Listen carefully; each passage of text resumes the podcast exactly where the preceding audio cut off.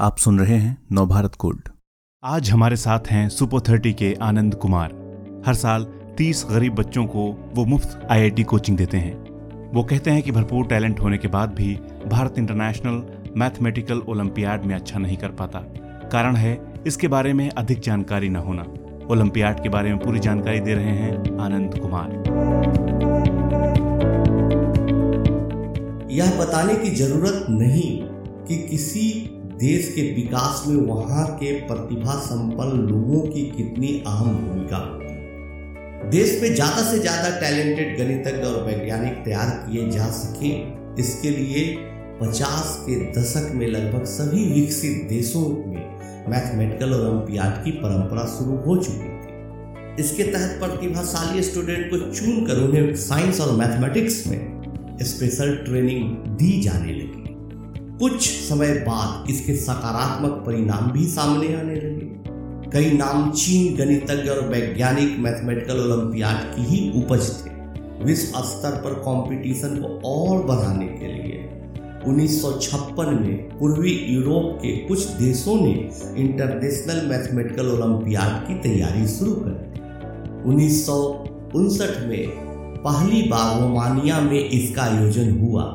तब सिर्फ़ सात देशों, रोमानिया, बुल्गारिया, पोलैंड, हंगरी चेस्कोलाविया पूर्वी जनवरी और सोवियत संघ ने ही इसमें भाग लिया था।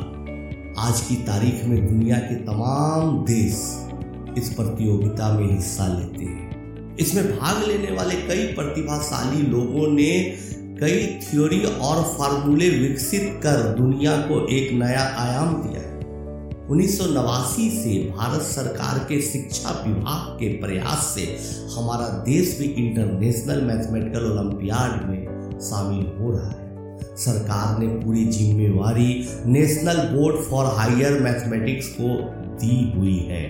बावजूद इसके कि हमारे देश में प्रतिभा की कमी नहीं है, इस प्रतियोगिता में हमारा प्रदर्शन अभी बहुत अच्छा नहीं है। इसका मुख्य कारण है यहाँ के स्टूडेंट को इसकी जानकारी न होना। इंटरनेशनल मैथमेटिकल ओलंपियाड में आठवीं से लेकर बारहवीं कक्षा तक का कोई भी स्टूडेंट भाग ले सकता है।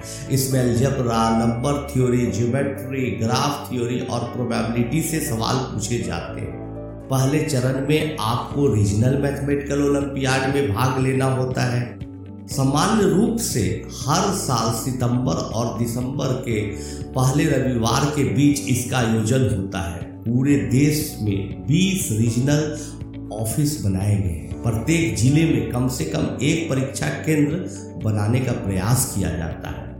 देश के सभी 20 क्षेत्रीय केंद्रों की जानकारी www.nbhem.dae.gov.in oblique olympiad dot H T M L website से पा सकते हैं। इस प्रतियोगिता से कुछ स्टूडेंट दूसरे चरण के लिए चुने जाते हैं। इस दूसरे स्टेप में नेशनल मैथमेटिकल ओलंपियाड होता है हर साल फरवरी के पहले संडे इसमें सभी राज्य के रीजनल मैथमेटिकल ओलंपियाड से चुने गए स्टूडेंट शामिल होते हैं। इसमें हिस्सा लेने वाले तीस पैंतीस प्रतिभाशाली स्टूडेंट को प्रशस्ति पत्र देकर सम्मानित किया जाता है। तीसरे चरण में सम्मानित स्टूडेंट के लिए national board for higher mathematics की ओर से स्पेशल ट्रेनिंग कराई जाती है।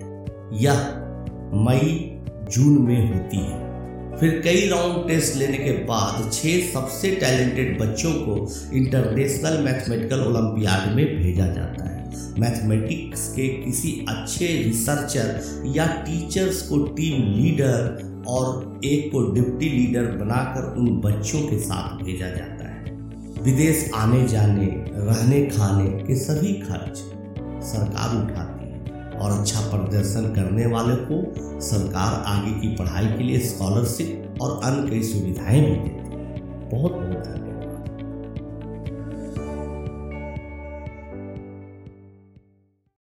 इस तरह के और दिलचस्प पॉडकास्ट सुनने के लिए विश्व की सर्वश्रेष्ठ Hindi infotainment service Nav Bharat gold पर लॉगिन कीजिए। गोल्ड के पॉडकास्ट का खजाना मिलेगा नव भारत गोल्ड डॉट कॉम पर।